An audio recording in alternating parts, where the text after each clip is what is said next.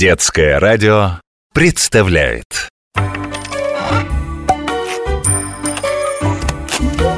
Необыкновенные истории обычных вещей.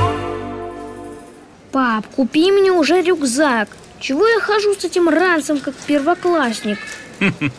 А ты, значит, уже вырос совсем. Так может, мы тебе тогда кейс купим? Не, ну правда Ранцы это для малышей же. Ошибаешься. Изначально их придумали как раз для взрослых. Правда? А зачем? Правда, правда, сынок. Меня для солдат придумали. Они же раньше лет 300 назад пешком передвигались А своим ходом далеко без еды не дойдешь. Поэтому за войсками всегда катил обоз. И так медленно, что за день армии могли пройти лишь 5-10 километров Вот чтобы ускорить передвижение войск и сделать их менее зависимыми от обоза И был придуман ранец Там солдат хранил запасные штаны, рубахи, запас сухарей, соли, солонины, варежки или перчатки, пару ботинок, 24 патрона к ружью, кружку и ложку. Французский император Наполеон дал своим солдатам кожаные ранцы, которые были в полтора раза вместительнее тех, что носили в других армиях. Благодаря этому французские солдаты на марше проходили за день по 25-30 километров.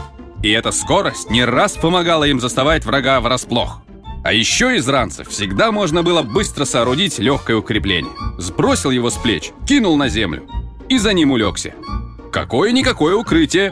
А англичане, у которых ранцы были снаружи обиты овчиной, использовали их в качестве подушек. И тепло, и относительно мягко. Ранцы использовались армиями Великобритании, США, Франции до конца Второй мировой войны, то есть до 1945 года. Англичане таскали кожаные ранцы, но уже без овчины, потому что ее белый цвет слишком приметный на современной войне.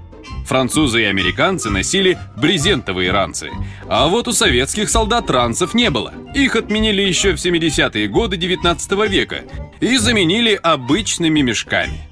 Удобная эта штука, ранец.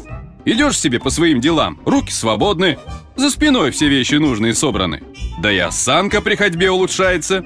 Когда ранцами стали пользоваться школьники, то производители специально, чтобы дети таскали ранцы на двух лямках за спиной, а не на руке, стали делать на них чересчур маленькие ручки, чтобы неудобно было.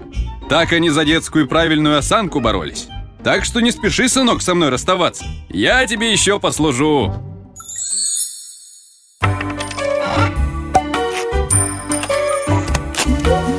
Необыкновенные истории обычных вещей